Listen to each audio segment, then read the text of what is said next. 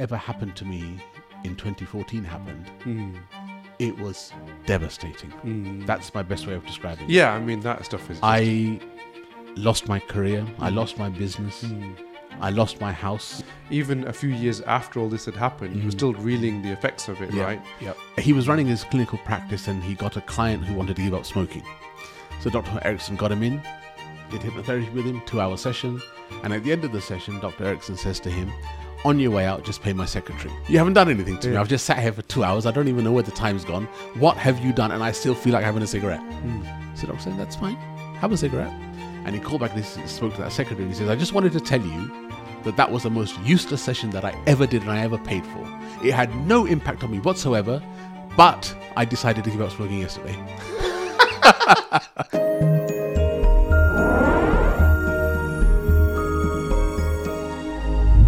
بسم الله الرحمن الرحيم الحمد لله رب العالمين والصلاة والسلام على أشرف الأنبياء والمرسلين سيدنا ونبينا محمد صلى الله عليه وسلم Assalamu alaikum and thank you very much for having me here. My name is uh, Shahid, Shahid Abu Yusra.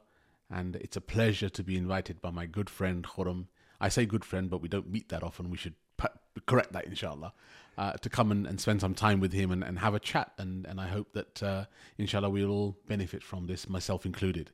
Um, a little bit about what I do. I'm an NLP trainer. I'm an ex civil servant, actually. Started off at the age of 16, no formal qualifications, and worked my way up to being a senior civil civil servant, a senior inspector of taxes. Um, I've uh, then gave up that career because I wasn't getting very far after having got to the position I got to, and started my own business. Um, I'm an NLP trainer, neuro linguistic programming, which is all about how the brain works and how to model excellence and thereby achieve it as well. Part in that journey of NLP, I've come across lots of people who I've learnt lots from and hopefully helped a lot of people as well. And one of my uh, best, uh, one one of my best achievements in this really it has been helping those people who other people, other specialists have written off and said that there's no hope for you. And those people now, alhamdulillah, they're on a different trajectory of life, doing what they like, achieving well, mashallah, um, and, and going down the road that they want, they, they want to go down. I met Khuram uh, a few years ago when he was in London and I was in London. And uh, the, the, the, meeting, I think, was quite spontaneous. And very soon afterwards, Khuram started writing his book. And uh, he was asking, uh, you know, would, would somebody would uh, review the book for him. And I put my hand up, say, yep, I'll review it. And therefore, I was one of the first people to actually have access to that book, Billion Dollar Muslim, right here over my left shoulder. Get it if you can, well worth it. And I know that uh, there have been revisions since I reviewed it. I haven't looked at the latest version, but Alhamdulillah, it, it's a really good book. It's one that we need to understand as an ummah if we are to make continuous prog- progress towards you know being sustainable for ourselves, inshallah, and for helping the, the, the dunya and the ummah. And continuing from that, mashallah, Umar's made great strides, and here I'm on his podcast today, the Billion Dollar Muslim Podcast. I really want to understand um, because NLP, I think a lot of people know about NLP now, generally, as in the term's gotten out there. But you just mentioned the Islamic aspect of NLP, and you're saying, you know, you said in the bio that you um, people are coming to you, and it's the ones that nobody else can help. D- tell me a little bit more about who are these people that nobody else can help. Give me some examples of those, and then tell me about Sure. what is the Islamic aspect that, that you're referring to, and why is that helping, or how is that helping? Sure.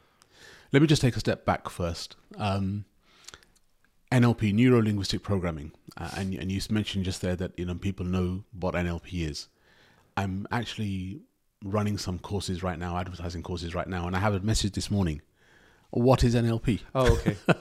So yes, a lot of people do know about it, it gets confused with another NLP called natural language processing. yeah, yeah. Um, and so there's a little bit of a distinction. Which is because that's becoming quite popular because That's it's right. ChatGPT now. Isn't yeah, it? that's Yeah. right. That's Yeah. right.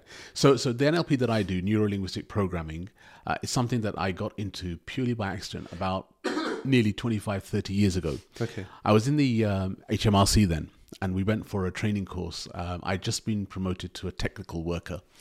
And so we went for a training course on, on a technical aspect, a really, really boring technical aspect, you know, all to do with figures and this, that, and the other. And it was a residential course, it was a five day course. And before we went, we'd been told you're going to get bored. You know, there was there was there was about eight or nine of us from different parts of the revenue, all on the same course. And we went there, and at the end of the five days, Khuram, we were all enthused. We were all raring to go. And so I went to the trainer, and I, I can't remember his name.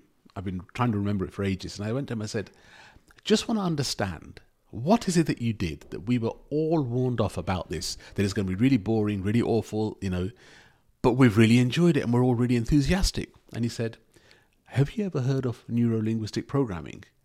I said, No. He said, Go look it up. And that's all he said. So he planted that seed. Mm. So when I had the opportunity, I, I looked up neuro linguistic programming. And in those days, to do a course was £20,000. Of course, I didn't have that mm. money then.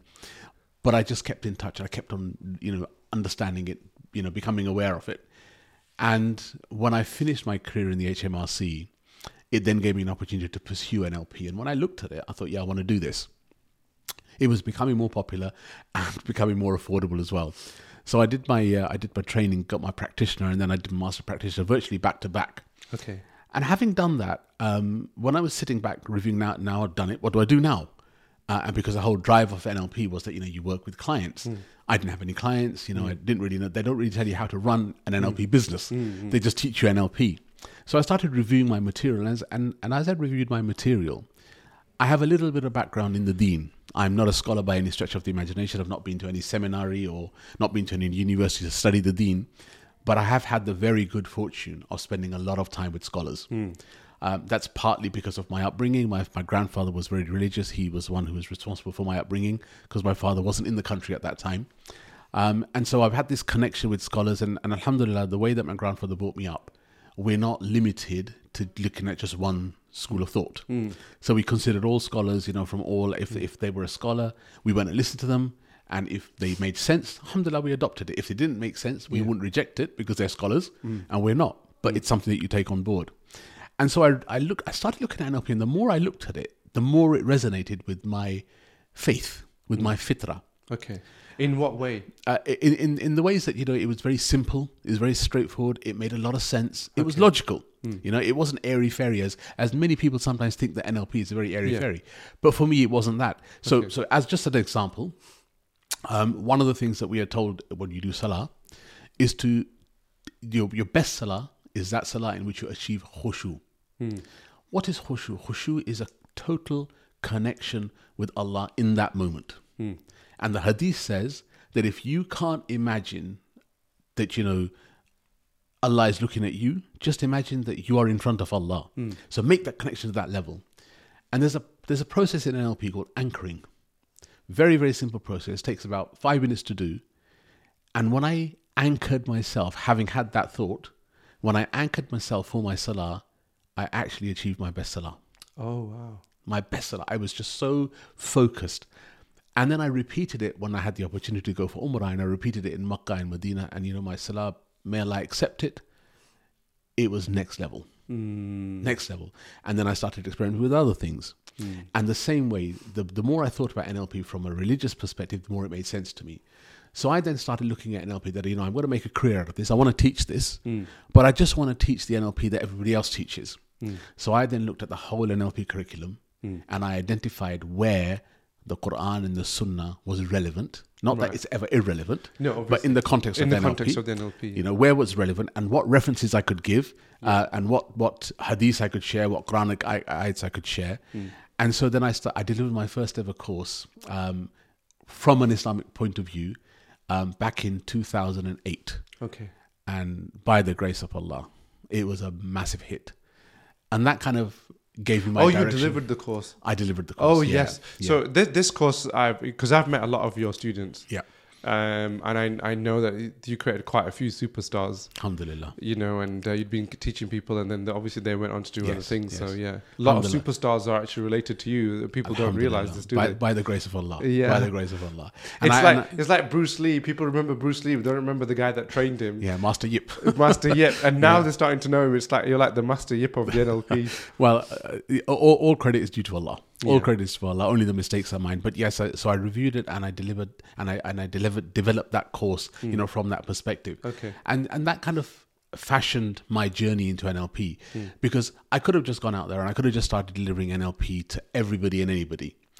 And for me, that would not have been wouldn't have given me the satisfaction it gives me. Okay. And now when people come to my course, and by the way, both Muslims and non-Muslims, hmm. I deliver the same course. So I deliver the, the Islamic version, Oh, really? whether it's the Muslims or to non-Muslims. But majority of my students How do Muslims. they respond, the non-Muslims? And this is just what I was going to say Okay. that when the non Muslims do it, not only does the NLP make sense to them, but Alhamdulillah, it's a source of dawah. Yeah.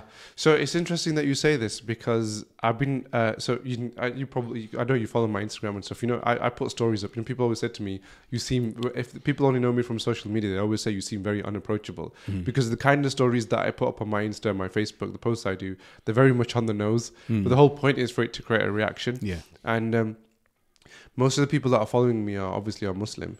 But um, about a week ago, this guy was messaging me, and I just naturally assumed he was Muslim because we were having this conversation about riba and hmm. stuff. Like Well, not riba, but we were having a conversation about like the banking system and the legal system and all this. So I, because I assumed he was Muslim, I had a, and he mentioned God. He mentioned the word God, mm-hmm. so I assumed he was Muslim. Hmm. I had a conversation with him the way that I would have a conversation with a Muslim. I, I said, "Oh, riba, this, this, this, all this," and he goes, "Oh, excuse me, what, what, what is riba? Can you tell me what riba is?" It. I said, "Oh, it's this, it's usury." He goes, "Ah, yes, yes, yes, yes." So I- having that conversation with him as a Muslim has actually been was actually really interesting. Yeah. Yeah. Um, I don't, I don't know. I think uh, I don't know why we shy away from. I, I shy away from it. Yeah, well, I don't know why we do that, but well, this this is one of the things. You see, uh, again, uh, you know, it's how every single thing you go through in life yeah, is actually there for a reason. Mm. And before I started NLP um, in the late 1980s, I got involved in Dawa. And I got involved in Dawa at a very high level. that was an HT, was it? No. Because when you say it that way, it's always HT. no, it wasn't HT. I was actually one of the few people who was close to HT, but never actually Okay. formally a member of HT. Okay, okay. And, and to this day, I have some fantastic people, fantastic friends who are HT. Yeah. And we are great friends. Yeah. Mm. We may have our disagreements, but we're great friends. So I don't Yeah. have a problem with that, Yeah. alhamdulillah. And I hope they don't have a problem with me. Yeah. Um, um, so anyway, I got into Dawah, and, and this Dawah was, was the comparative religion Dawah. Okay. So talking to non-Muslims, talking to Christians, Oh, Jews, okay. Hindus, whatever. Right. And I, you know, went in and I studied the Bible and I studied the Torah, I studied the Injil, you know, I, and I could debate just like famous scholars of Dawah of you know used to do. So I could do that. So, so I had that insight. And so now when I deliver the course, and I'm doing it from an Islamic perspective, mm. I could actually bring in that relevance. So not mm. only can I quote the Quran, but I can say actually the Bible says this as well. Mm. So for example, about you know being a good person and being you know doing your fitrah, there's a presupposition in NLP that everybody's doing the best they can Yeah. you know, with the resources they have available, mm. right? So, what are the resources? And your main resource is your mind. Mm. So, what's your mindset like? Mm. Because if your mindset isn't right, and you've got all of the physical resources, you won't do anything with them. You may temporarily, but it's not sustainable. For it to be sustainable, your mind has to be right. And for your mind to be right, you have to be congruent. That's another NLP word. Hmm. Congruent is that your inside and your outside is the same. And of course, as Muslims, who was the most congruent person who ever lived? Prophet Sallallahu Alaihi Wasallam. Prophet Sallallahu Yeah. He was out. He was externally what he was internally, and his wife, you know, our mother confirmed that when she was asked, hmm. "What's he like behind closed doors?" And she says, "Well, he's a walking Quran, hmm. right?"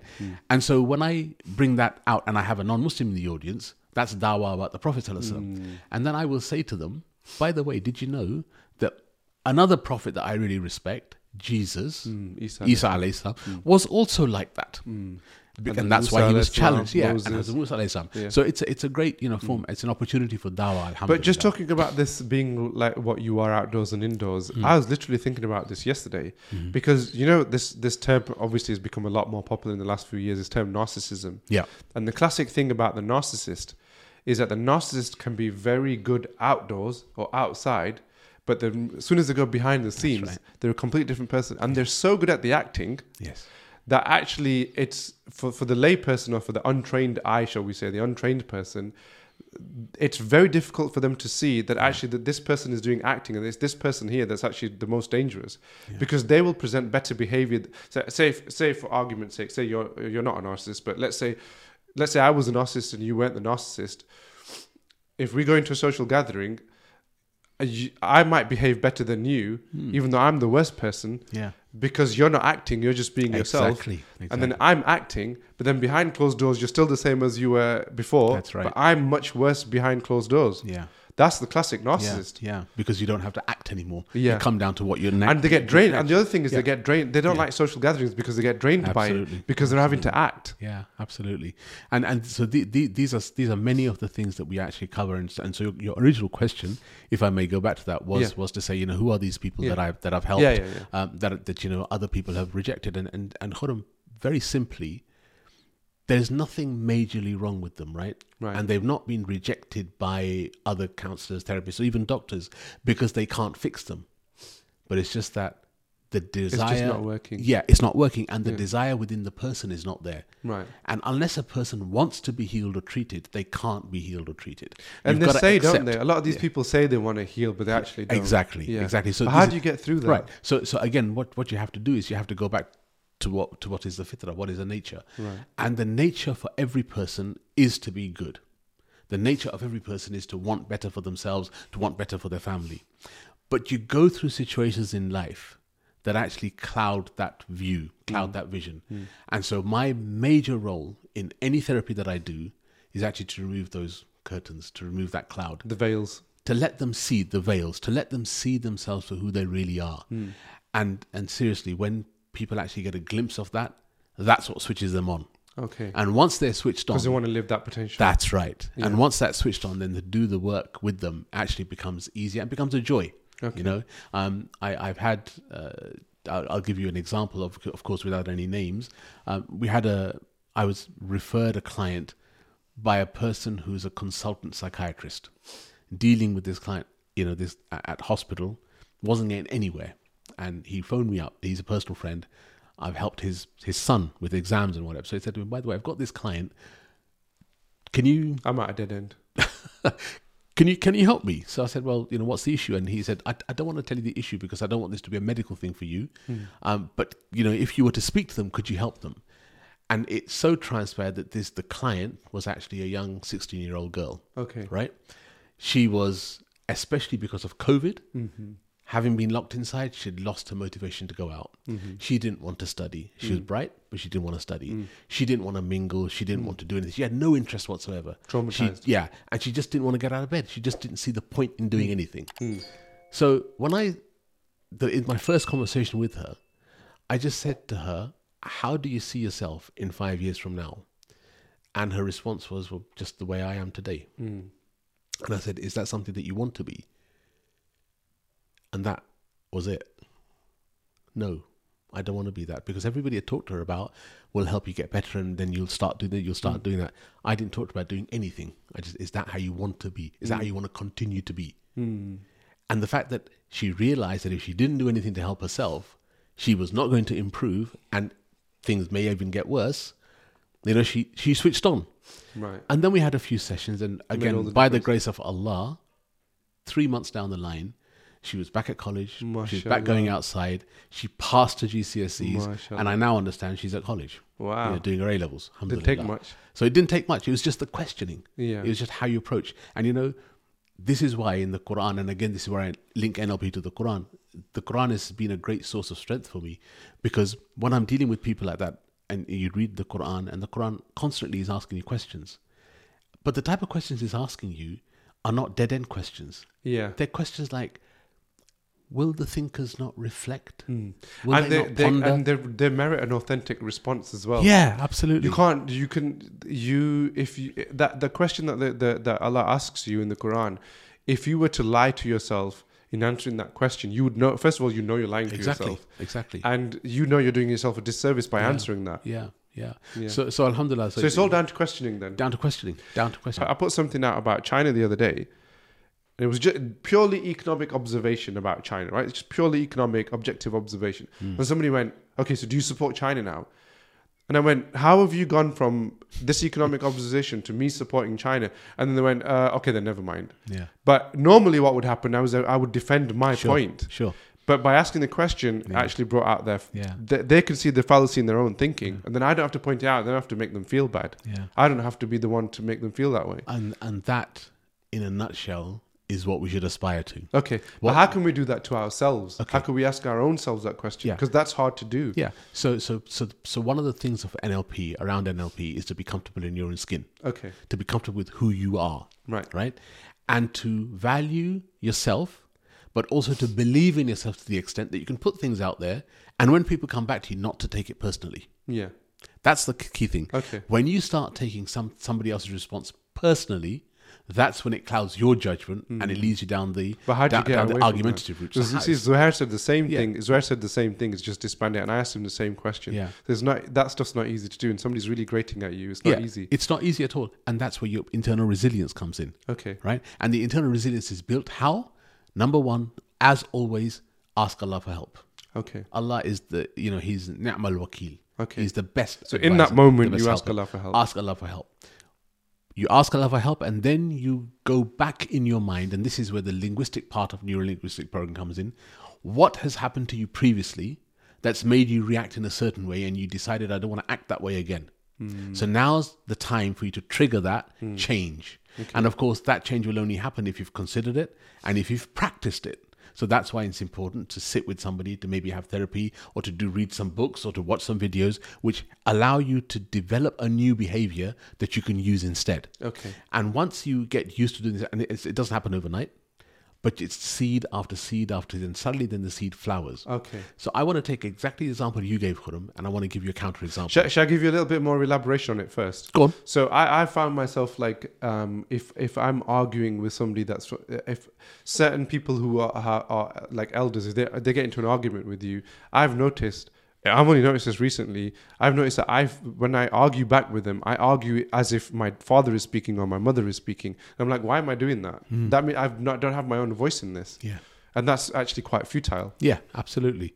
We'll come back to that. Okay, Right. all right, fine. So, Dr. Milton Erickson, right, the world's most famous hypnotherapist, Okay. and he's, he's, he's also known as the founder of hypnosis, Okay. right, as the father of hypnosis. He was running his clinical practice and he got a client who wanted to give up smoking. So, Dr. Erickson got him in, did hypnotherapy with him, two hour session, and at the end of the session, Dr. Erickson says to him, On your way out, just pay my secretary. Okay, And the guy says, Pay her for what? you haven't done anything. You haven't done anything to me. I've just sat here for two hours. I don't even know where the time's gone. What have you done? And I still feel like having a cigarette. Hmm. So doctor said, that's fine. Have a cigarette. But on your way out, pay the secretary. And by the way, call me in two weeks' time to let me know how it went. right. So the guy goes outside, has a go at the secretary, pays the money, but says it's a complete waste of time. I'm never going to call you again. I, I'm going to tell everybody about it, and went off. He didn't call back two weeks later. He called back a month later, and he called back and he spoke to that secretary and he says, "I just wanted to tell you." That that was the most useless session that I ever did and I ever paid for. It had no impact on me whatsoever, but I decided to give up smoking yesterday. I know a very similar. I know a very similar situation to Yeah. this. There's a lady. She goes in and uh, she had she had an allergy to wheat, um, gluten allergy. She went in. This guy this guy looked at her fingers or something. Just looked at her fingers. They spoke for six minutes. Mm-hmm. She goes, "Oh, your wheat allergy is gone." She was really annoyed. She walked away. And uh, apparently, a month later, she was like, "Well, I still have the wheat allergy because the doctor says I still have one, but I just felt like eating bread, and I've been eating it, and I've, I've actually been okay." Exactly. Six minutes. Uh, Six minutes. That's right. That's right. Dr. Erickson was, you know, two hours, but that was, you know, smoking is deeper. Hmm. Uh, but yeah, so it can be done, and it's actually, you know, it's that it's planting that seed is what's But important. what do, what do you think about something like Tony? Because when you say NLP, Yeah. you know, the, the one name that always comes up is Tony, Tony Robbins. Robbins, yeah. And I know a lot of people have been to his what I now call concerts because it's like a concert now, isn't it? Yeah. And they haven't benefited a lot of Yeah, those, have they? So what do you say to So, so I, I, I came across Tony Robbins in my early days of NLP. Okay. Uh, before I'd actually done any courses. Okay. And I found, I read a couple of his books. I Mm. found them very motivational because books is completely different to being with Mm. him live. Being with him live, as you say, it's, it's a, it's a sugar rush. Yeah. You know, he just he has the music going, he has this Yeah, going. it's just a concert. Yeah, absolutely, like a concert. Yeah. So I found his books very motivational. And I don't find him that motivational on listening to him. Okay. Okay. But he's But- been very good in interviews as But well. yeah, he has. Been. He, has, him. He he very good stuff. definitely, he definitely knows what he's talking about. Right. He definitely has a, a, a major positive impact on on people who he's with. I just don't. Maybe it's just a personal thing. I don't like his approach. Okay. But I'll tell you something else. I had a uh, a- client, uh, not a client, a, student who was doing a, a course with me. She now is one of those superstars you were talking about. Oh, Mashallah. right. And on the third or fourth day of our course, she says to me, "I don't think I can come tomorrow." I said, "Why not?" She goes, "Oh, because I've got a I've I've booked for Tony Robbins because he was also doing an event." I said to her, so look, it's, it's your choice. You want to go there, you go there. You want to come here, you come here. It's entirely up to you. But you won't get any refund from me. Hmm. Hmm. you might not get one from Tony Robbins either, but you won't get it from me. It's up to you. So anyway, in the end, she decided to come, and that really was the last day of our training. So it's good that she came, because when she completed the feedback form, and I've got it to this day, she wrote on there, Tony Robbins versus Abu Yusra. Abu Yusra any day, because Yeah. because when they come to my training courses, when they go to my therapy, when they come to my sessions, they go away with something. Not just the mm. oh sugar mm. rush. They don't. Mm. Maybe they maybe they'll go away Hype, be feeling yeah. a bit unhyped, but it's the impact That over the course of the weeks and months yeah. that is actually important. And I, I've seen a couple of interviews of his, and I think that the, the thing with somebody like him is because he's interviewed like on Charlie Rose or Yeah. he's on some Forbes magazine or something. Yeah. You expect That's that, right. and I, this is what I've been saying to so many people about. You know, just because some entrepreneur is featured on Time magazine or he's you know got the media fame, it doesn't mean actually this guy's. I mean, we're seeing this now. Hmm. I won't mention any names, but we've seen entrepreneurs, big famous entrepreneurs, Yeah. unravel themselves yeah, yeah, right in the public spotlight, and people are now finally realizing, okay, this person was not what we thought he was, yeah. because it's an image that gets created. That's right. And actually, you could have some guy next door that could do a much better job of teaching you entrepreneurship or whatever it is that you want to learn. Yeah. Just because that person doesn't have the hype or fame, it doesn't mean that they don't, exactly. they can't get you the mileage that you're looking for. But I will say this much: I'm not against Tony Robbins. No, I no, do no, think I- I think he he, Yeah. he is I'm good with what I, I think he is good at what he does. yeah, He's just not my style. yeah, You know, one of the other things that that I've become very much aware of is, um, and unfortunately, I feel that this is happening a lot more in the Muslim world as well. yeah, That people um, begin to follow personalities, Mm, and it's almost like a celebrity culture, yeah. right? That's When- what I was referring to in this. when really it shouldn't be. Yeah, it's you know, cult. what what is what is your purpose? Mm, Your purpose is to serve Allah, mm, and your goal is to achieve Jannah. yeah, That's it. yeah, Simple as that. And if you keep that in mind, if you keep on that focus, that will let you achieve everything you want to achieve because Islam is not against being successful. Islam is not against being wealthy. Hmm. Yeah. Islam is not against, you know, uh, you know, having having an impact. Hmm. Islam is not about just being sitting in, in the corner of your house and just worshipping all day long. That's not what Islam is about. Islam is about making a difference. Hmm. Yeah. Hmm. But the way you make a difference, if you do it purely for the sake of Allah, the impact will be greater and your conscious and your your subconscious will feel better for it as well. If you don't have that, you will know because you'll feel empty at the end of the day. mm, You know, like you said earlier, when you read the Quran, the Quran asks you a question, you answer it. If you're lying to yourself, you know. yeah, yeah. You can't, you can't not You give can't it an authentic, And- and it's non- that same feeling. response. Yeah, It's that same feeling at the end of the day, you'll feel empty. And you'll think to yourself, well, you know, had such a fantastic day. So many people, you know, shouting my name and blah, blah, blah. Why do I feel this way? But many people don't even ask that question because they're so deep into the into Yeah. the cult. you yeah. know? So Yeah, may Allah I mean, protect I, us from I, that. I have, a, I have massive. I think the, the this kind of uh, this kind of uh, world of cults, this fashion of cults, Yeah. has become bigger and bigger. People need a sense of belonging. I, somebody sent me a quote of Ibn Khaldun a while back. Uh, I say a while back, a few days ago, Mhm. and it was so eye opening. Bec- and just to paraphrase, because I can't remember all of it, and he says that you know when states collapse, you get uh, you know poets and flatterers and critics and, and all these things. You get all these people that, that rise to the top of society, and they are they are people that are, they're basically just hollow people. Mm. They rise to the top of society, and the people that are actually wise, that have something to say, they become alienated, and Yeah. they they go to the bottom of society. Nobody Yeah. wants to listen to them. Yeah, Their word doesn't travel everywhere, and the people at the top, theirs is the word that travels. And I, I look at today and I think, okay, you know what? We we're in a people don't want to admit this or accept this. We are in a state. The society is in a state of collapse. Yeah. The states are collapsing. The UK, the Yeah. US, and everything. So you have to understand that if the states are collapsing, that anybody who is famous right now, who has a massive following, Mm. you need to you need to be able to accept that that person is likely hollow and is just creating an appearance of substance. One of the key things that stood out from that paragraph was um, truth is mixed with falsehood. So you can Mm. have somebody that's telling a huge amount of truth, but there's a massive amount of falsehood in there, and we see that constantly. We Yeah. the, you have people that say really powerful things Mm. that have a lot of substance to them, but there's also a lack of truth in there as well. There is yeah. falsehood in there. and that's why there's no barakah in it. There's no barakah in it. That's but and, and and a lot of people, and I, I find men get taken by this by this more than the women. They feel the need to belong to this cult. Yeah, and they feel the need to defend it. Yeah. But you're just part of a cult. Yeah, They can't see it. exactly. Yeah. exactly. Okay, so we've we've we've spoken all about the the the NLP side of things. We've spoken about the uh, the cults and stuff, right? But when I first met you, um, I was first of all I was really surprised that you were willing to meet me, given what you've been through. I was surprised you, but you were willing to meet me. I was very I was very surprised, privileged, and humbled that you were willing to share your struggle with me because that's a privilege in itself. I know a lot of people, you know, they say don't tell other people about your struggles, and I understand that because people can take advantage of your vulnerability and everything. But for something that was so delicate that you went through, and something that was so difficult that you went through, to want to share that with me and to trust me with that, I want to say thank you for trusting me with that. Um, Thank you for listening. no, it, it was, it's not at all. But you know, and and you were in a very different place then. And I, as I was saying before off camera, and if you don't mind my saying on camera, I, I won't go into too much detail because Mm. obviously it's a delicate matter. But you were in a very different position. You were in a very different state. Uh, you know, financially, you had a lot of financial trouble, and uh, there was there was a lot of stress on your face, and you know your body language was different. And today, Alhamdulillah, when I've seen you today, you're, you're back to your kind of solid self. Um, you know, you're in a much better state. Allah. And you, you were saying to me, so tell me more about. You know, you're saying that that you, you feel like that experience is what's made you what you are yeah. now. You see, um, there there are people who float through life, Yeah, and there's never an issue, minor issues, because nobody's life is perfect, yeah, and they just go through life, and it's all hunky dory, it's all fine, it's all great, and there are other people who have constant struggles, hmm. right?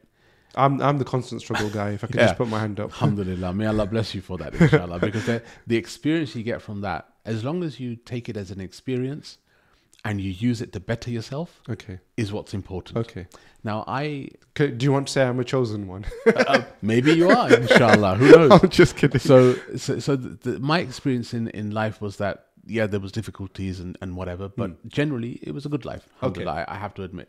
Um, would you, know, say it was kind of a bit of a floating life at yeah, the beginning? Yeah, Okay. yeah. Okay. Um, you know, I, I was born in Pakistan. Uh, my mom had been born and brought up in East Africa. Okay. Um, lived all her life there What part of East in Africa? Kenya, Okay. in Nairobi. Oh, okay. Yeah, Okay. and then she got married and went to Pakistan. Okay. Um, the culture, the the weather, the environment just didn't suit her. Okay. I was born there, and when I was about nine months, I think maybe a year old, both she and I got to the stage where the doctors basically said, "Go back to where you came from because you're not going to survive." And what part of Pakistan was Uh, this? so this is in the Punjab in in Faisalabad, Okay. uh, and so you know we went. Well, that's Pakistan for you. yeah, so I we- can't survive in Pakistan. Yeah, so we, we went back to Pakistan. I was born there, but then you know we went Okay. over to back to back to Nairobi to where her, her parents were. You know, my my nana nani were. Uh, and then a couple of years later, we tried again, and mum had the same problems again, and Okay. you know, back and forth. And anyway, eventually we ended up in this country, um, alhamdulillah. But because I was born in Pakistan, I didn't have a British passport. Okay. I had a Pakistani passport because my dad was Pakistani. Right. My mum, having been born in Nairobi, had a British passport because it was a colony. Oh, really? Yeah, so she had a British passport, but because she was the wife, They don't do that now, though, do they? no, no, not even when you're born here. They, they only do they only do that for the Hong Kongers now. Hong Kongers get free Yeah. access. So um, I ended up having to go to private school Okay. uh, because I wasn't allowed in state school because I didn't have a British passport. No and, way. And, and you know, you know, uh, lots of other things. And being in private school was financially very difficult for my family because Hmm. the fees weren't cheap. I can imagine. On top of all of that, because we'd actually come from Africa with my nana nani, they'd basically had to leave everything and come over. Not because anything happened in Kenya, Hmm. but my grandfather had the vision that if it's happening in Uganda today, it's going to happen in Kenya tomorrow. Yeah, definitely. And he had four daughters and he had a son, and he said, Right, we're going to go while we can, while the going is good. so we basically came here with nothing. And so we were living in rented accommodation, you know, and, and, and I was in a private school and, and had younger siblings who were too small to go to school. And I was a clever student. I was a clever guy, alhamdulillah. You're still a clever man. I had, um you know, the teachers were, were, were, you know, when the first day I went into school, I remember my only English was thank you. I spoke no other English apart from that wow. you know and then alhamdulillah you know over the time you know we grew and it just so happened perhaps not just happened it was allah's will that for my entire education career i then stayed in private school Right. Okay. But just before my exams, things started happening. You know, issues Hmm. started happening. Um, not necessarily to me personally, but within the family. But they in the- in affect the- you. like, they affected me. Yeah. So it so ended up that I actually didn't do any exams. So I left school without any qualifications. No way. After went- all that schooling. Yeah. So no, qualifications. Went back, did some um, night school, but by that time my mind was a bit messed up, and so I only ever got two O levels. But luckily they were in English and maths. Okay. So The two most important Yeah, so that helped. Um, and then you know I went to college, but I didn't really like college. The environment wasn't really for yeah. me. It's not for any of us. Is it? Yeah. So my um, my aunt was a civil servant, and um, she got me a holiday job, a summer job. And in that summer job, I got, I got allocated to an office where the last clerical assistant hadn't been in post for about three months. Right. So the office was a complete mess, files all over the mm. place, nothing in order, nothing that a mm. clerical assistant would do. And so there's me, 16 year old, straight out of school, and I'm landed in this job, and it's a holiday job only. But in that one month, I got that department running like clockwork, right? I got all the How files old were you away. at this point? 16. Really? 16, 16 and a half. Wow. Yeah. So I got the department running like clockwork. So when my time came to an end, They didn't want to let go they of you. said to me, stay on. Yeah. So I said, oh, but I've got college. And I really didn't want to go to college. I was actually enjoying being at work. Uh, and they said, you know what? Stay, work, and we'll give you time off to study. Okay. And this is London, is it? This is London, yeah. Okay. This is, yeah, this is London. And so I uh, stayed on. I, I got taken on as a full time employee. Um, and I started, you know, continued with my education. Um, I managed to get an A level out of it. Yeah. You know, an English A level and and and, Amazing. and, and an economics A level actually. Amazing. But the whole purpose of this narration is that when difficulties come, you either man up to them or you crumble under them, Hmm. right? And what I had seen from my grandfather, because I was very close to him, he he brought me up. He spent a, invested a lot of time in me. You know, he used to take me to the masjid so that I would learn Quran. He had to have changed three buses because we didn't have a car. And you know, he was an old man, and it was winter, but he would take those three buses, and he would go with me and to be holding my finger, and all the way he'd be telling me, giving me advice. And he was a great student of Allama Iqbal. Mm. So he used to be reciting Iqbal to me, hmm. and it all went over my head. But he would then translate it into simple Urdu or simple Punjabi for me, so I could understand. And I was like, what is the point of all of this? But the seeds, But you understand earlier, now, yeah. the seeds had been planted. Mm. And I had also seen how he had struggled for the good, struggled for me for the good, struggled mm. for his family for the good. Mm. And so when these difficulties came, I was resilient. I didn't mind that as a clerical assistant, I was being asked to basically control, make sure the office ran because without the filing system, office can't run. And Alhamdulillah, they saw so much potential in me that within a year and a half, they promoted me. I became a manager, you know, etc., etc., etc. Yeah. So all of those experiences, It says a lot about the education system as well, though. yeah, Yeah. all of those experiences actually fashioned me because I could easily have just said, okay, I don't have the qualification, I don't Yeah. have this, but my my mindset was, Yeah. we're going to work through this hmm. and we're going to achieve it. Now, at every step of the way, because I didn't have the qualification, I had to prove myself. Mm. I had to prove myself either on the job, mm. I had to prove myself in interviews, mm. I had to prove myself in applications, and I had to basically work twice as hard to get even part of the recognition that perhaps other people would have got. Yeah.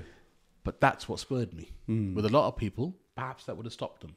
That's what spurred me, and I kept going. I kept going to the to the to the extent that I got to a position where I applied for a civil service job in in the senior civil service. I went for the interview. At the end of the interview, they took me around. They showed me this is where you'll be sitting. Blah blah. So what does that say to you? I've got the job, right? Two weeks later, I hadn't heard anything formally, so I gave them a call. And uh, they said, "Oh, the, the, the head of the um, interview panel is on holiday. Uh, phone back in a couple in a, in a couple of weeks, and you know we'll we'll see you." Phone back in a couple of weeks, and uh, I get to speak to the gentleman, and uh, he said, "You we need to set a time for me to give you some feedback." I was like, "Oh my god, feedback! I really must have done really badly." So at the appointed time, I called him, and uh, he says to me, "Where do I start?" I thought, "Oh my god, this is really bad, much worse than I had thought." And I said to him, I said, sir, maybe it's a good job to start with the application. Then let's just start at the beginning. So he went all quiet for a couple of minutes, a lot of rustling of papers and whatever. And then he says to me, it was the best application. Oh, wow. I thought, right. So why are you taking me through all this stress? Yeah. So I said, it must have been the interview then. yeah. He says, actually, it was the best interview. He said, you were head and shoulders above the other candidates. mashallah. And I said, so I don't understand. Best inter- best application, best interview, and I've not got the job. I said, I was even show you showed me around as to where I'd be sitting. He goes, yeah, we had the look and we had a review, and you know, basically, he goes, Shahid, you don't have enough experience. I thought, okay, what type of experience are you looking for? Because I've not got to this position to Without be able to apply to this without the experience. Yeah. You don't have enough interdepartmental experience. Right. I said, okay. So anyway, that was a big body blow. Yeah. But again, you pick yourself up, you get Yeah. going, and within a few months, another opportunity came for another similar type of job. I applied for it, me up. and it went the same way. Okay. Best application, best interview, didn't get the job, and that's when I decided, Khuram, there's a glass ceiling here. Right. I could sit and fart, fight, and I could spend the rest of my life doing that, and actually not do anything that I was, Mm. you know, was really enthused by. So that's when I decided to leave. Okay. So I left. Uh, for a couple of years, I did, you know, just various stuff, giving back to the community and that Mm. kind of stuff. And then I started my own business. Now, that's a long story that I've given you. Mm. The crux of which is for me simply goes back to one of the teachings of my granddad. And that was that he got, he, he said to me one day, he said, um, he said, go out. We lived on the main road. He said, go out and tell me what you see. So I went out, cars, buses, bus stop, shops, came back and told him. He said, go back and look with my eyes. So I went back. Okay, some greenery, some some flowers. Yeah. Came back and told him that. He said, go back and look with my glasses. so I went outside and I really couldn't see what he was on about. So I said to him, I said, I'm, you know, we called him a budgie, and I said, I'm, I'm sorry, I, I don't know what I'm supposed to be looking for. He said, did you notice that the council planted new trees? I said, yeah, yeah, yeah, they did. He said, what, what's, he says, what do you see with those trees? And these were little saplings, right? Really weedy old things, right? And uh, next to each one of them, there was a strong six foot pole that we planted, and the tree trunk, the little sapling, had, yeah. been, had been tied to it. He says, You see, Shahid, he goes, You're that sapling. Your roots are not very strong, Hmm. right? He goes, That pole, that's me. He goes, I'm the one that's there to hold you straight. Yeah. He goes, When your roots take hold, Then. when you're strong enough to go upright and carry on, he goes, they'll take that pole away. Hmm. He goes, and such is the nature of life. By that time, he goes, I'll be gone. Hmm. And he goes, but I will have ensured that your roots are strong enough hmm. that you grow upright and strong. Hmm. You'll sway with the wind. This thing is missing society from, from society now. Yeah. It doesn't exist in society. It doesn't exist anymore. Yeah. So, so it was This those is why we're getting hollow kids. exactly, Yeah. and it was those teaching, and, and and not only that, but my grandmother, right, who was born hundred years ago this year. She's no longer with us, of course. Hundred years ago this year, but she was somebody who was apparently uneducated. She came over from India to Nairobi at the age of 15 or 16. You know, never saw her parents again. Mm. She was, you know, she brought up her family. There's lots of struggles. Mm. You know, she actually worked with my grandfather in his construction business, looking after the employees, mm. all of that kind of stuff. And one thing she always used to say if another human being can do it, then so can I.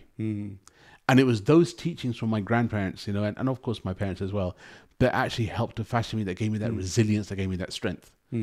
So when whatever happened to me in 2014 happened, hmm. it was devastating. Hmm. That's my best way of describing it. Yeah, I mean that stuff is. Just, I lost my career. I hmm. lost my business. I lost my house. I was very lucky, very fortunate that Alhamdulillah my family stood by me. But my at that time my youngest son, who was nine at the time, came home one day and he looked me in the eye and said, he said, Abuji, can I ask you a question? I said, Yeah, sure. He said, Abuji, are you a terrorist? And that took the floor from under my feet. That was the impression that my kids were getting from what was going on outside. And the media insla- onslaught was unbearable, really unbearable. And again, what I could have done was, you know, go away somewhere, go to Pakistan or whatever. Hmm. But I decided to stay where I was, and I decided that, you know, whatever's happened hasn't happened to me. It's happened for me. Mindset. yeah. It's happened for me. And I've got to use this now to build myself up again. However, the the whole process, I don't want to go into the detail of it because I don't think, you know, it's that um, enticing to listen to, but the whole process meant that I ended up in massive, massive debt. Um, I had to leave, you know, my home and everything. I had to move back in with parents for a little while. Um, but Alhamdulillah, today I'm on the way back up.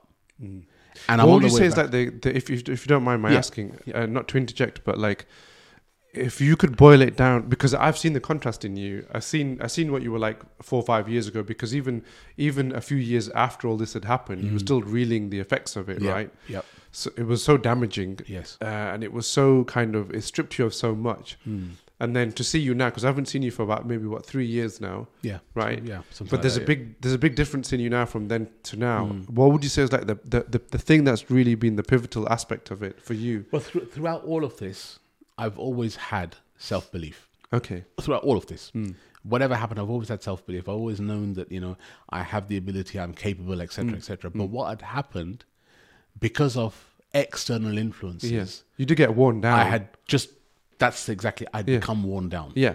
I didn't have It the- grates at you every day. It's like a death by a thousand cuts kind exactly. I of thing. didn't Yeah. have the motivation. I didn't. How'd you get over that? You know, and again, that how did I get over that? Great question. First of all, it was mindset okay. again, and secondly, and you know, don't don't. I, I urge all your your viewers, people who are listening, maybe watching this, not to take this lightly, but if you involve Allah in your life, He looks after you. Mm. Never, ever, ever, whatever you're going through, never abandon Allah. Subhanallah. Yeah. Never believe that He has abandoned you because He won't. Mm. He says that in Surah Taha as well, Yeah. doesn't he? He says He doesn't Allah has not abandon. abandoned you. Exactly. So that was the first thing, knowing that Allah has my back because I haven't done anything wrong No, I absolutely hope not. in the eyes Yeah. of Allah. And that was right? proven anyway. Yeah. So I knew that Allah had my back. The second thing, again, don't take this lightly, brothers, sisters, whoever's watching. The du'as of your parents, Mm. they can change your destiny, Mm. right? And the du'as of my, not, not just my parents, but my elders as well. But also your well wishers Yeah, well. well wishers, Yeah, exactly. Yeah. So, so friends. Now, here's just a just a slight digression. People who I knew well, people who knew me well, people who I sat you know, down with every night, every evening, whatever. They were the last ones to ever get in touch with me. Yeah, I was literally just about to ask you this. Yeah. I was just about to ask you this because I've known families, I've known families from before I met you where they've had this calamity in their lives and then the people that they thought were their friends became the vultures or Yeah. basically just Just, just uninterested. yeah, just ran Yeah, away. Yeah, And the people that they thought would not come to their aid or would not be planted with Yeah. them, yeah. they're the ones that actually stuck around. Exactly. And I mean, I, I don't want to go into detail uh, because I'm going through you know a whole host of stuff right now, which I, which I, I don't discuss on camera, but I've Sure. been telling you. Yeah. I'm going through a whole host of stuff right now, and what's been really interesting to me as well, the, the people that I thought would be there in my support have Mm. not been there, um, and it's been other people that I would have least expected Sure. around and but also this this this entire time has taught me and i don't mean this in a i don't mean this either in a selfish way or a cynical way or a bitter way but what this has taught me you only actually need allah you don't actually need anybody Absolutely. and i don't mean i don't mean that in a Absolutely. in a in a discarding kind of way Yes. it's just if allah's got your back Nothing nobody can harm Absolutely. you and he can correct the affairs for you on his own Yeah. you know like the situation that i've ended up in people you know people end up in certain situations you at least always feel like you at least always have the support of your sibling Yeah. you always you at least always have the support of your spouse you at least always have the support of your parent Mm. a parent or both of your parents and i've ended up in situations over the last few years where for one reason or another and by no not uh, there it's been no uh, uh, um, it's been no lack of interest or intention on their part Mm. but for whatever reason they have not been able they've not been able to support me or help me in any way Mm. And so i've literally just had allah that's it Yeah. Yeah.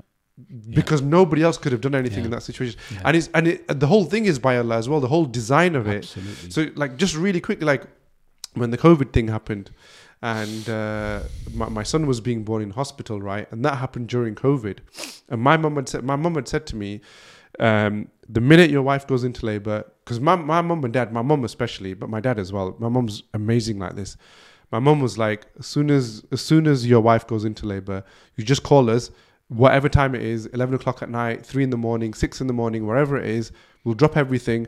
We'll come to the hospital. We'll stand outside in the car park. We'll wait in the car park until your child is born and we'll be there with you. And my dad was like you know because you know like I, I you you know this because you've been Yeah. through it. You know, a simple when your child is Yeah. born, when it's your first child, a simple thing like putting a car seat into the car is very stressful. exactly. Right, and my dad was like, "I'll be there. I'll help you with the car seat, and we'll sort this out. And we'll Yeah. sort, we'll do all this kind of stuff."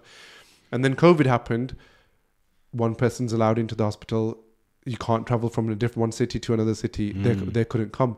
So despite their intention being there, I'm getting emotional just talking about it. Sure. Despite them wanting to be there, they couldn't, come. be. My wife's parents, her own parents, they couldn't come because COVID because COVID was just I know. right. And that for me was my worst nightmare. Yeah. I'm in this, and then obviously my wife, she's giving birth, so she can't help herself. Sure. She's the one who's giving birth. So I literally, and then I can't. My son can't help me. He's just being born. Exactly. All I have is just me and Allah. It was Yeah. just, for for five days. It was just me and him. Yeah. Yeah. That's all I had. Yeah. And nobody, I couldn't speak to any. And then what was really interesting was one friend who was quite a new friend, his support meant everything to me. And all he did was just, why didn't you just come and have dinner at my house for an hour? Why didn't you just lay down, uh, down, down on the floor for an hour? Yeah. He does not know how much that meant That- to me. exactly. That one little thing at that moment. That's right. And then uh, I spoke to a, a friend on the phone, and he just he just said one thing to me because you're doing really well. That's all I needed. That's it. That's all it. I needed. Just That's say it. one kind thing in that moment because you're doing really well. And since then, I you know I Yeah. just have so much affection for him Yeah. because if somebody can say that, if you can recognize that somebody's going yeah, through something, Exactly. Exactly. in that moment you can say to them, Yeah. you can just offer one word of Yeah. rahmah to them. That's right, and this is exactly what I was saying. That you know, that I, I have a I have a friend. I I'd never considered him to be a close friend. Okay, Right? He was somebody I knew. right, Right from the masjid. like an associate or a distant. yeah, that's right. Uh, and and when all of this happened, right, I got one phone call from him, and he said to me, "Shahid bhai, a whole coach is ready to come and support you. Don't worry." Wow. And they, this is from somebody who lives about 120 miles away. Mm. He said, I've got a coachload of people. We're ready to come and support you. Don't worry. And you know, as you said, Yeah. you know, from people That living next to door to you, people living in the street around the corner from you, Yeah. who want to avoid you, want to ignore you, and then you get people like that, Mm. and that gives you hope. But I just want to pick up on something you said Yeah. about when you were going through with, with the birth of your baby and whatever, and and you were say, and it's just a figure of speech, so it's not a criticism. Yeah. No. No. No. You you were saying that you know it's just Allah. yeah. That word just Yeah. That's yes. Yeah. in that context, it is only Allah. It's only Allah. Yeah. It is only Allah, and It's He is Allah. more than enough. because He created the he entire created world. everything. He Yeah. created You don't need anybody else. exactly. You don't need anything exactly. And Yeah. you know the you know the the the the, the, famous saying of I, I don't remember which I think is a is a I think it's an Iqbal. I'm not entirely sure, and I don't even the words to it. But he said that you know if you have and it's, it's an ayat of the Quran as well, which is which he reflected on. That if you have Allah, you need nothing else. Yeah. And if you don't have Allah, even if you have the entire universe behind Yeah. you, it's worth nothing. in the entire mountain. You know? Exactly, exactly, and that's yeah. that's the power. And so when I refer back to you know what I was talking to you earlier about my story, what was the one thing? It was the belief in Allah, the Hmm. unflinching belief in Allah, the du'as of my parents, Hmm. and then self belief. And this is something that Allama Iqbal does spend a lot of his poetry on, talks about. He talks about khudi, you know, yourself, hmm. right? And there's a there's a a, couplet of his that, that I use very much, use very often. Again, talked to me by my late granddad. He said, khudi ko kar buland itna hmm. ki har takdeer se pehle khuda bande se khud puche bata teri raza kya hai. And the translation of that is simply that, you know, you should achieve such a level of iman not of wealth hmm. not of status hmm. but of iman hmm. that when somebody something is written for you then Allah may consult you because of your level of iman before he makes that happen what that's do you want? what do you want Yeah. teri raza kya Yeah. My business partner always used to say yeah. this. And you know that's that's what's really important. And it's those things, Quran, those things put together, not individually, but those things put together that What gave me the strength to continue. And Alhamdulillah, Alhamdulillah, like I said, those people who intended harm, in my heart, forgiven. Really? Forgiven. Not forgotten, Okay. but forgiven. Right? Because they did not affect me. And what about the people that you thought were going to support you and didn't support you? How do you feel about Forgiven. those? Okay. That's Forgiven. okay. I, I if I carry that weight, Mm. it's only gonna hurt me. Mm. They don't know that that's how I'm feeling. Mm. So why should I carry the feeling? Mm. So I drop the feeling. Mm. And again, these are you know these are techniques that we have within NLP that we can help to overcome them. And in that context, NLP has really helped me as well. Mm. Of course, my faith has, my dean has. That's the first thing.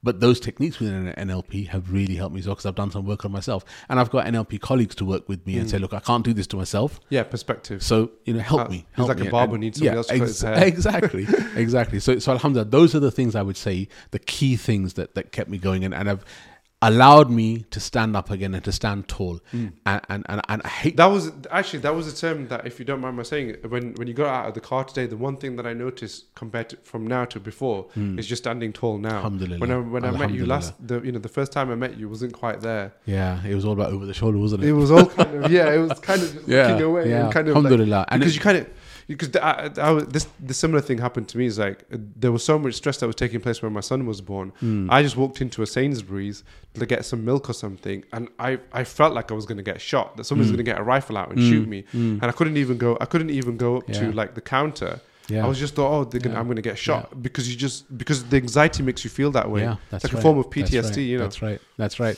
Mm. And again, you know, uh, you, you know, I said earlier about the linguistic and the programming side of NLP that you refer back to previous experiences. Yeah, So I had never had an experience that put me in Yeah. that position. yeah, But what I did have, and this is why it's really important for youngsters today to understand the impact and the, the brilliance and the benefit of actually sitting and talking to your elders. yeah, So my grandfather, my grandmother, my you know elders, they used to sit and tell us Yeah. about their hardships. mm.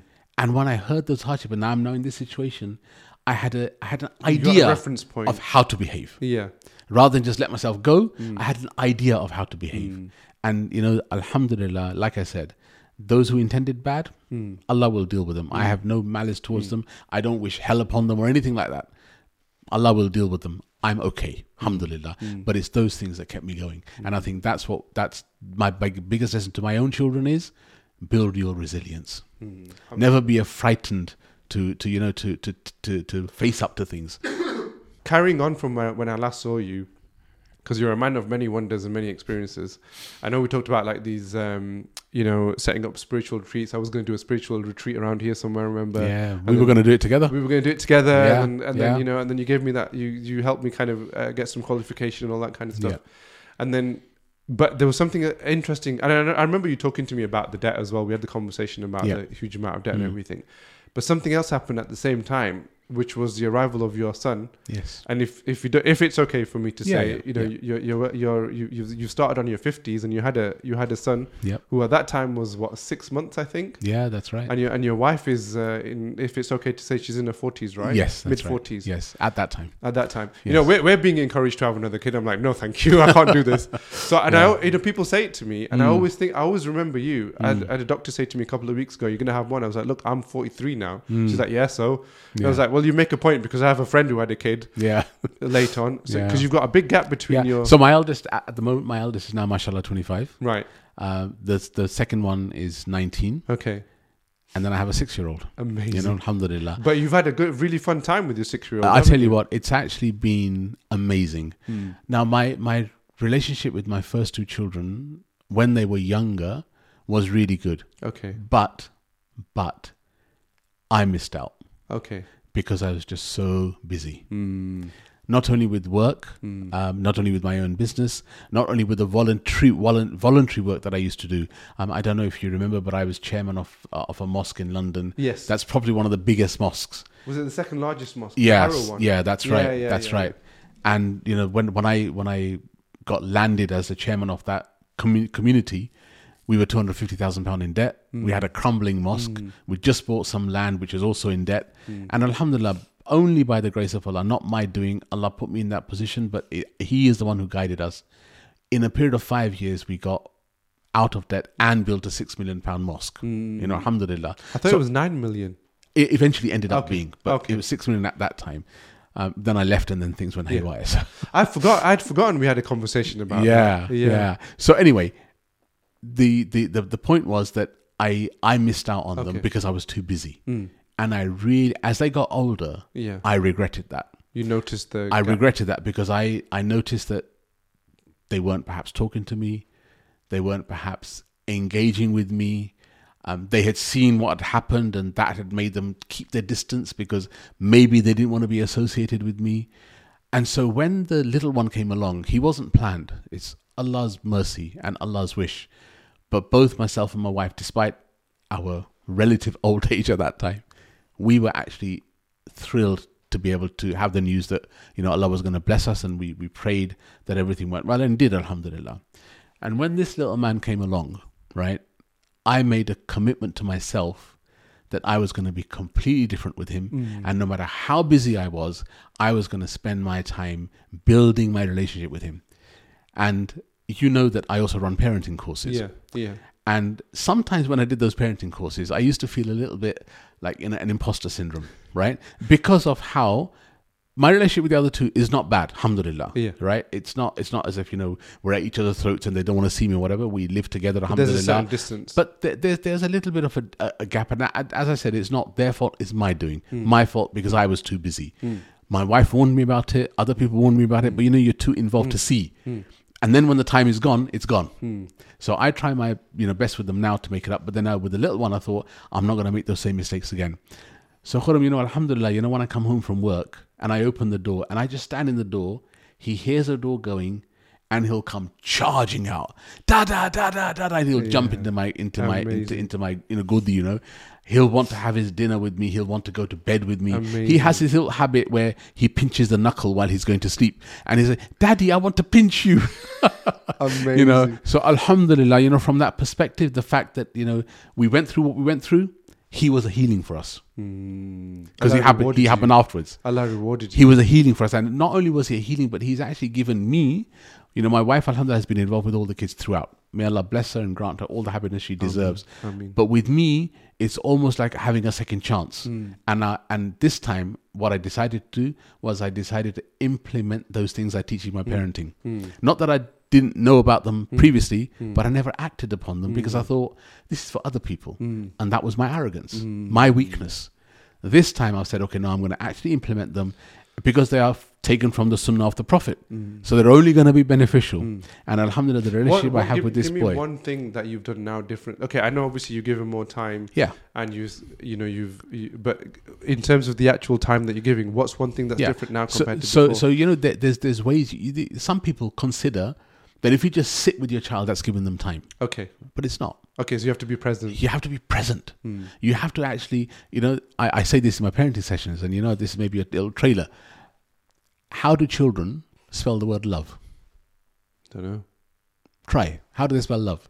L- L O V E? Oh, no, No. LUV probably. No. They spell the word love T I M E. Do they? Time. Give me time. Because time is your most valuable commodity. Hmm. Once time's gone, it's never going to come back. So you have to spend it wisely. You have to see where you're going to invest that time. Hmm. And so what I've done with the little one is I've not just sat with him, you engage. I've engaged with him. Hmm. I read to him. I play with him, even though I'm 50 and he's five, and you know all this kind of stuff. And I don't have the energy, perhaps, to the rough and tumble and whatever. But Alhamdulillah, I do. But, but no, you definitely like you know, you. but Alhamdulillah, I, I do all of that things, and which is why he engages back with Hmm. me. So he gives me back what I give him, Yeah. and that's my biggest lesson. Okay. I perhaps had an expectation that because I'm their dad, the other two will just be with me because I'm their dad. Hmm. Doesn't work like that. Hmm. They'll give back to you what you give them. Hmm. And Alhamdulillah, and I want to say this on camera, I absolutely adore all my three boys. I love them, all of them to bits. Alhamdulillah. I have no, they didn't do anything wrong. It was fault, my mm. fault. And I seek their forgiveness for that. Mm. But Alhamdulillah, with the third one, the way things are at the moment, I'm a lot more happy and content. And I hope, inshallah, that that continues. I think inshallah the other two will see that this is what our father is capable of, and they'll they will seek that, and they will, Yeah. you know, because you go through your own things. Yeah, you know, like my, my relationship with my dad changed over time. yes. And then it kind of you kind of move Yeah, away and you step yeah, into your own thing and you kind of come back as well. Those things happen as well. I mean, talk about relationship with father. My father passed away two years ago. yeah. Monday, two years ago, Ooh, right? subhanallah. This coming Monday, Mm. two, two, and it's what uh, Friday today. Yeah. So in three days' time, you know, it will be two years anniversary since he passed away, and I, I had a good relationship with my Mm. dad. I can't say that we were best of friends, right? And that was a lot to do with cultural difference. He was born and brought up in Pakistan. I was born Mm. And brought up here Formality of you know, relationship you know, and all these formality of relationship, Yeah. all of those kind of things. A- and so we, we had we had a good relationship, but we weren't, you know, perhaps. And and of course, it's a regret because he's gone now. We perhaps you know did, couldn't do what we could have done, but I'm so grateful to Allah that my life went the way it did, and that I work for myself and I run my own business. That in His last few days and weeks, I was able to work from his home. Mm. So I was there You for him. I him, was yeah. there with him. Mm. My other siblings were there as well. I don't take anything away from them. We were all there for him. Mm. But me particularly could spend the day with him because I all I needed was a laptop. Yeah. So I could sit in his house and every time he called, You could get up every time, whether it's every five minutes, whether it's every half an hour. Yeah. I was able to go there. Now, that you know, it's a great source of strength for me. And but what makes it really beneficial, what makes it, what makes me even emotional now, Khuram, is a few days before he died, he was very restless, Mm. and he kept on calling. He kept on calling, and I would go to him every every few minutes, and he was upstairs and I was downstairs. And one of the last times that he called on that day, I went up and I attended to him and I did what I needed to do. And he turned around to me and he said, Puttar manu tera bada faida. Mhm. And those words will stay Mm. with me forever yeah. because Allah gave me that opportunity. Mm. Confirmed. When I look at my younger sister and my younger brother, they they almost you know, sister lives at home and my brother lives a few doors away. The amount of time they gave my dad. So what he must have thought about them. I mean, because my brother lives just a few doors away. If my dad needed to be attended to at night, my brother would come two o'clock in the morning because he lives a few doors away. He would come. We didn't have that opportunity, and I Mm. and I think you know maybe I could have just stayed with my dad overnight and whatever. But you know, Mm. life is life. Mm. So I, I just think about the blessings that they've got for themselves, and I'm jealous of them for that. Yeah. Yeah. You know, for those blessings. Yeah. Yeah. But the fa- the fact that for me, my dad said those words to me meant that he appreciated, yeah. and not that I was doing him a favor because it's my duty. Mm. It was my fard. But a person speaks from more purity at that time yes, well, so that's right. That's right. And those words, like I said, will stay with me. Um, And, and you know, th- that's taught me another thing. We now have in our family an aging elderly population in Mm. our family. mm. We have a We have that in society. five, six, seven people who are over 70 in our Okay. family, close family. Mm. And the way I look at them and the way I deal with them reminds me of, of my dad. Mm.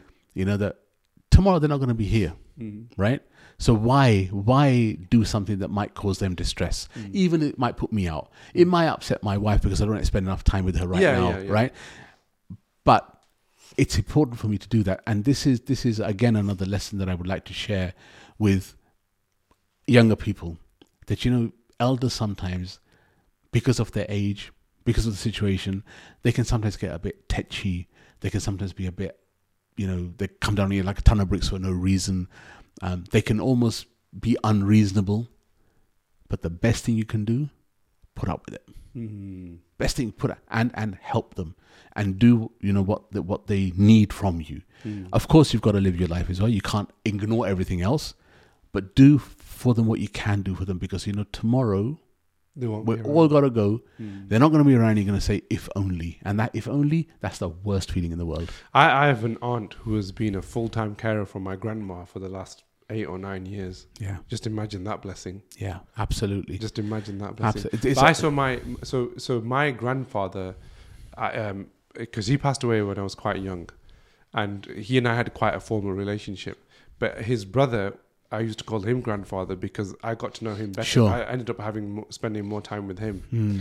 and I saw him in his last days. And one of the privileges that I got was everybody saw him uh, just maybe the night before he passed away. Uh, I got to see him. I got to see him two or three days before, and I got to spend a lot more time with him. And you know, I walked in, and he was just smile, just Yeah. smiling at me, Yeah, and he said, "Make sure you eat before you go." And I thought, okay, I'm one of his cherished ones. If you're Yeah. saying that to me and Yeah. you're looking at me this way, absolutely. and he, I held his hand, and he held my hand. Mm. I remember you, Yeah, you know, and held it like this. yeah, And I thought, absolutely. you know, I still remember that even to this day, you know, because people don't do that with Those are the memories that stay with you. Yeah. Uh, you know, when my when my nanny passed away, may Allah Ta'ala grant her Jannah, she was actually in my arms. She was in my arms, but you know, she'd just she was in a really bad way. She'd opened her eyes. She'd asked for a cup of tea, so my mum bought the tea. My uncle was feeding her the tea, and I was supporting her from the back, and she passed away in that Oh, situation. And again, the fact that you know I was there for her will stay with me forever. Not in a bad way, Yeah. not in a bad way, but the fact that you know I was You can to support that, her, I can carry that with me. And I hope, I hope that you know when I share these stories, uh, especially with my own children, they will remember that perhaps when it's my time, when it's their Yeah. mum's time, you know, Yeah.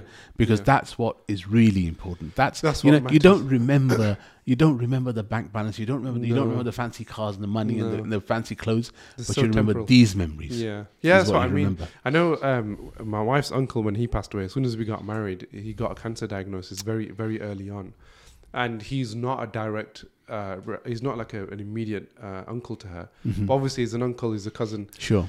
So we went up to see him, and I remember it was, it was a group of us sat in the hospital, and she was the only one that was actually saying.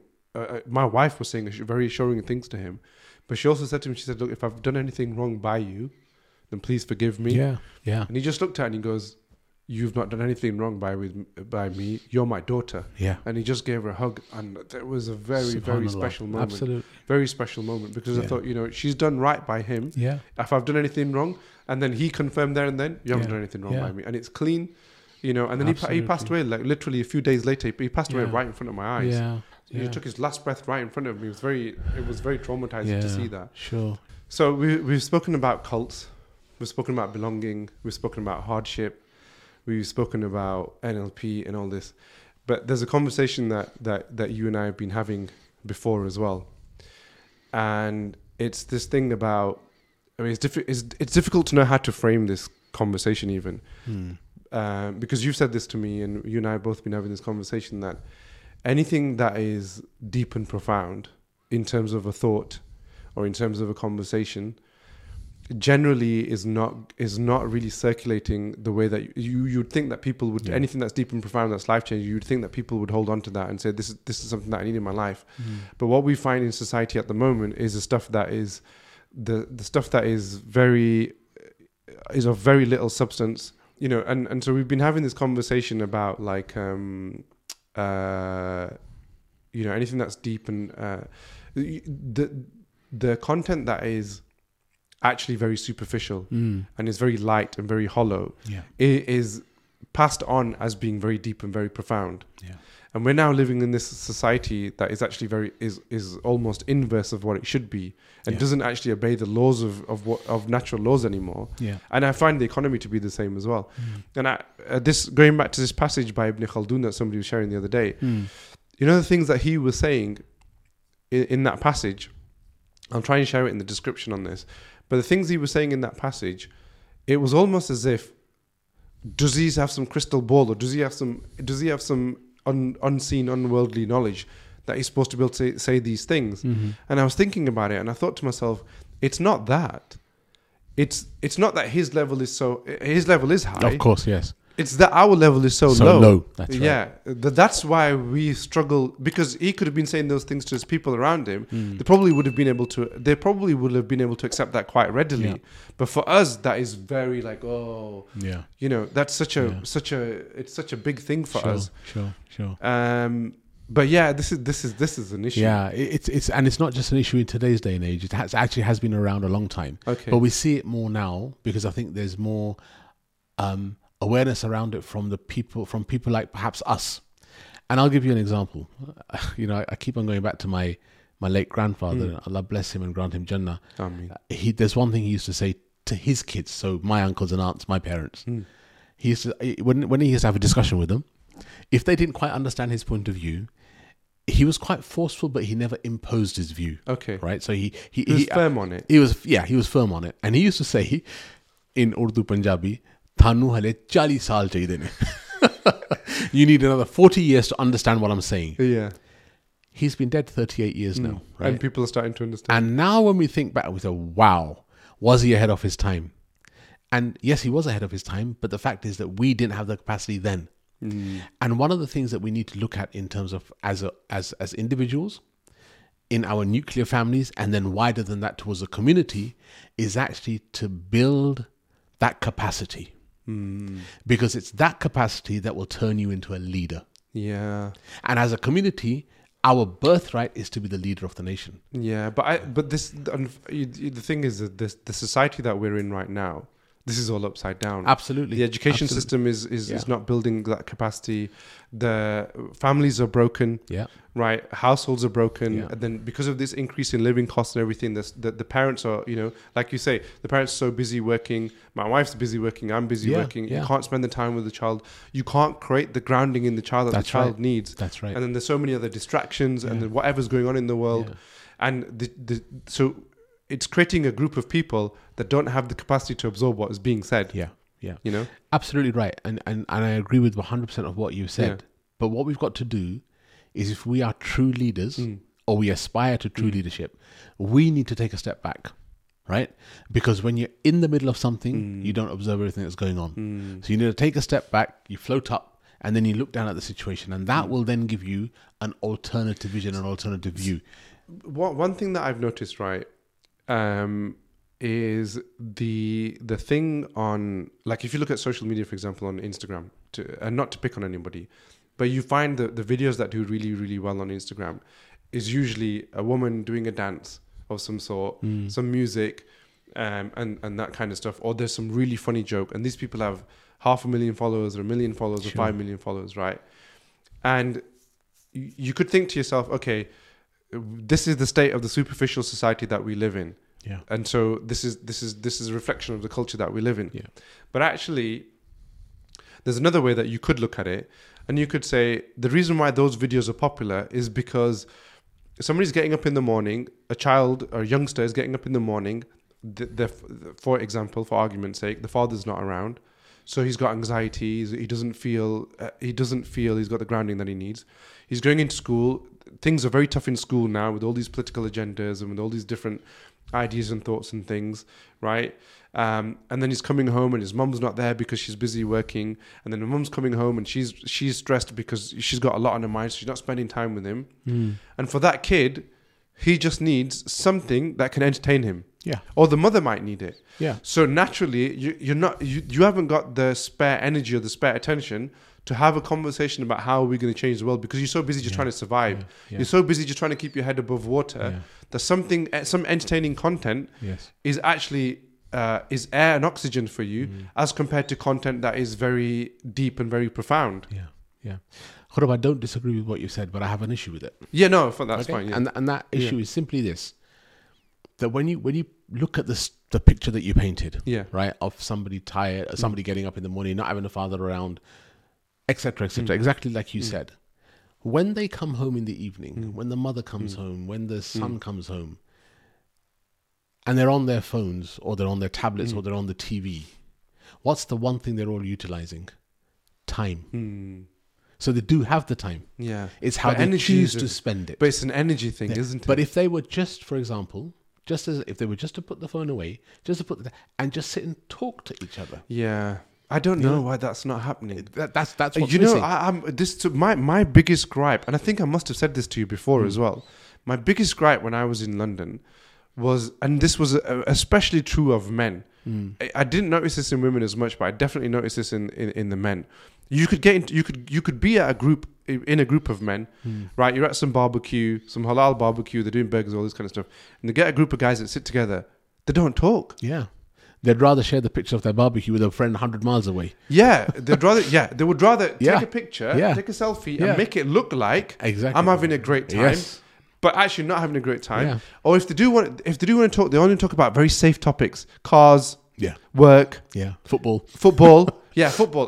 And the reason why football is such a massive gripe of mine is because of all the things that you could talk about, you choose to talk about something that's so basic, and you choose to let it rule your emotions. Yeah, that's You right. t- choose to let it take charge of you Yeah. when there's so many more important things to be talking Yeah. about in the Yeah. world. Don't want to have, don't want to have a talk. Don't want to have a conversation about anything Yeah, that is of substance. Absolutely. And and I, and I, I personally feel that one of the reasons we go down that route, and, and unfortunately we're all a victim of it to some extent, uh, is the fact that we live in a society which now values instant gratification. Yeah, So I want something and I want it now. And if I can't have it now, I'm going to go look elsewhere. And I'm I don't want to have to think. I don't want to have to think. Yeah, And when you even just sit and talk, Yeah, you're you have having to to, think. think. Yeah. That's why TV is so popular. That's why videos on mobile Yeah. devices This- are so that's what I'm saying. Because Yeah. they don't allow you to think. They don't Yeah. let you think. You don't Yeah. have to think. No, you don't have to think. You know? And so when you put out, when you put out content that makes people think, it actually puts them off. Yeah. So so when we were younger, I don't know about you, you- you're younger than me, but when I was younger, and we had to enter, we had to go outside and we had to play football, we had to climb trees, we had to Yeah. ride bikes, mm. play cricket, right? Mm. So we learned how to do those sports. Mm. Today, don't have to kids will play that. cricket on the mobile phone. How's that going to teach you how to You play don't, you don't learn how to make friends. Exactly. You don't learn how to have a conversation. Yeah. You know, I was thinking about And this as well. Like when I, when I used to to want to speak to my friends, when they're at home, you have to, you have to you have to remember their phone number. You dial the phone number. You have to speak to their parent. Hello, Mrs. So and So, Mrs. Smith. Yeah. Is is Andrew at home? Can I Yeah. speak to Andrew, please? What do you want to talk to him about? yeah, You know, you had there's, there's That's a whole right. decorum. That's right. now the kids text each other, Yeah. so they don't they don't know how to speak to an elder because they don't have to go through it, and it was very daunting. So now Yeah. they can't have, they can't have a Yeah. conversation on the I, phone. I, I- I remember a funny story. um, I used to I used to teach in schools as a consultant, so not as a teacher, but Okay. as a teaching consultant. okay. And I was in this class, and um, the, the, the, we had we had the form teacher there, and she was telling the kids, you know, put your phones away, this, that, and the other. And there was one boy who was actually on the phone under his desk. So, so she said to him, "Look, if you don't put it away, I'm going to take it away from you." So next couple of minutes later, he's standing there with his hand in his pocket. So she says to him, whatever his name was, "What are you doing?" He says, "I'm texting my friend."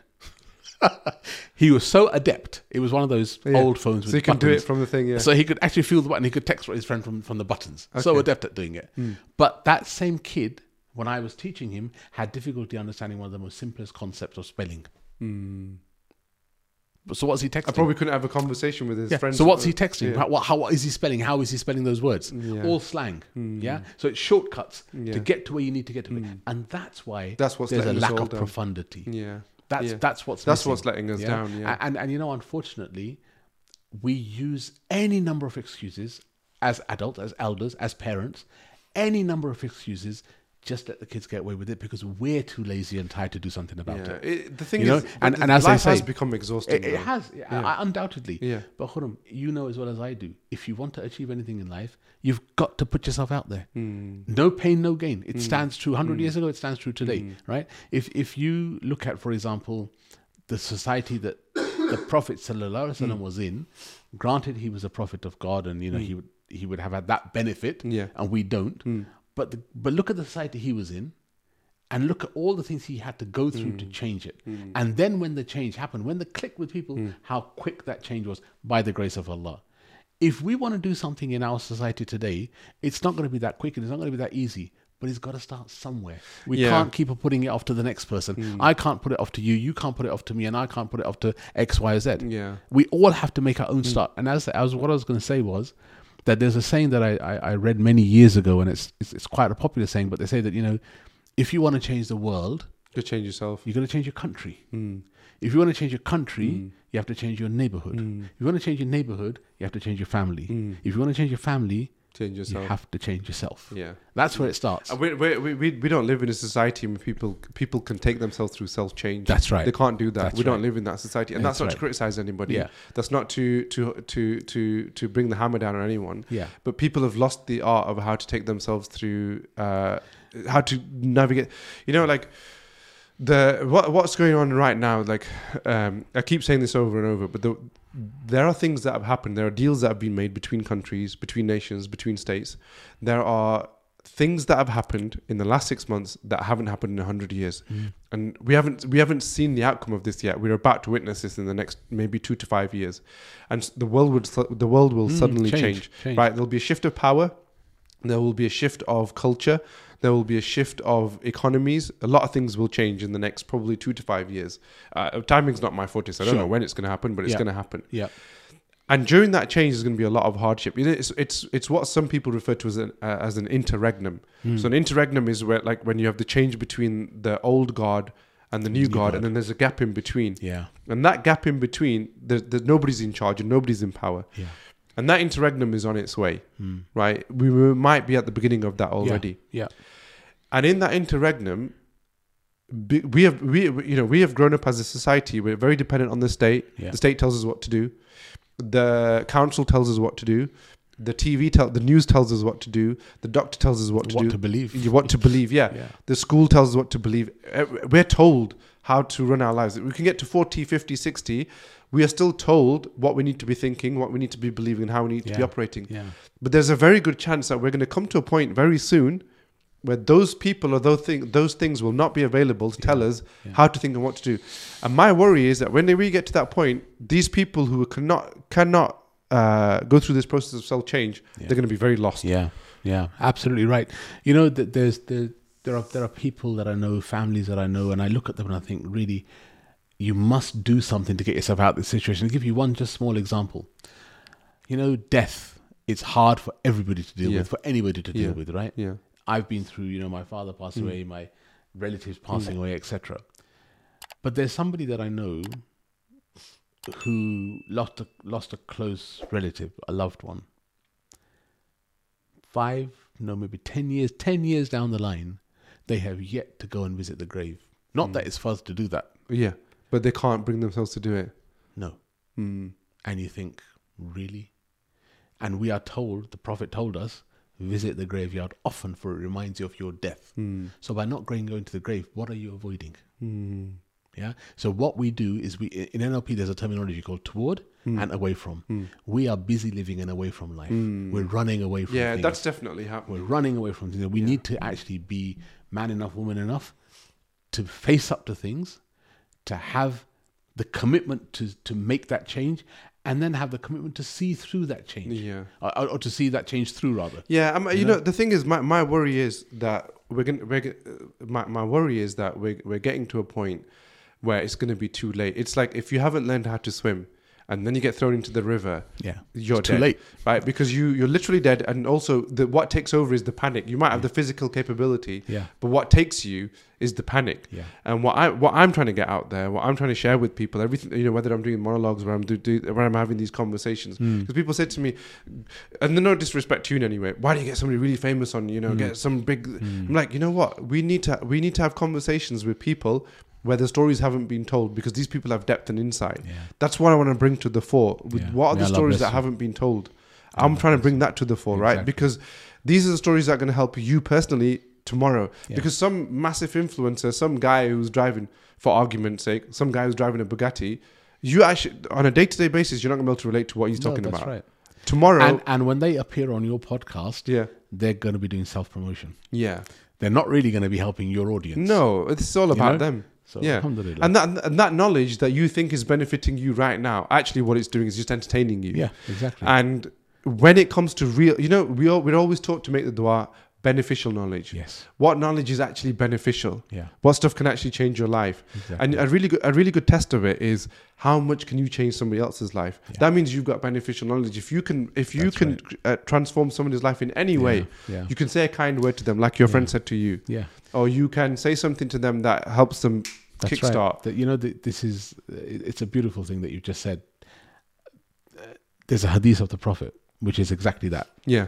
خَيْرُ النَّاسِ مَنْ يَنْفَعُ النَّاسِ Mm. Which means the best of you Mm. is he or she who brings benefit to To others. other people. Yeah. And that is a Yeah. strapline for my business. Yeah, that's you've got to have that. You ha- you have to be in a position. My my thing with this right now is, what are the stories that people ha- that have not been told, that is be- of benefit to people? Because it's not about how famous you are. it's not right. about how entertaining what you what it Yeah, is that you're yeah, to say. Yeah. Can this benefit you? Yeah. And and alhamdulillah, you know, today what has been said is Yeah, of benefit. and I think just to remind ourselves and to remind myself before we get carried away with ourselves is that any benefit that we are able to bring is actually the blessings of Allah. yeah, It's not us. it's not from right? us. No. There's again, if I may just quote the Urdu couplet, you know, तू है मोहम्मद का तो हम तेरे हैं Yeah. ये जहाँ चीज है क्या लोहो कलम तेरे हैं Mm. that if you are true to the spirit and the and the teachings of the prophet sallallahu alaihi wasallam then what is this creation Mm. the tablet and the pen are yours Mm. meaning you can write your own destiny Mm. because that's what Allah would allow you to do Mm. if you are true Mm.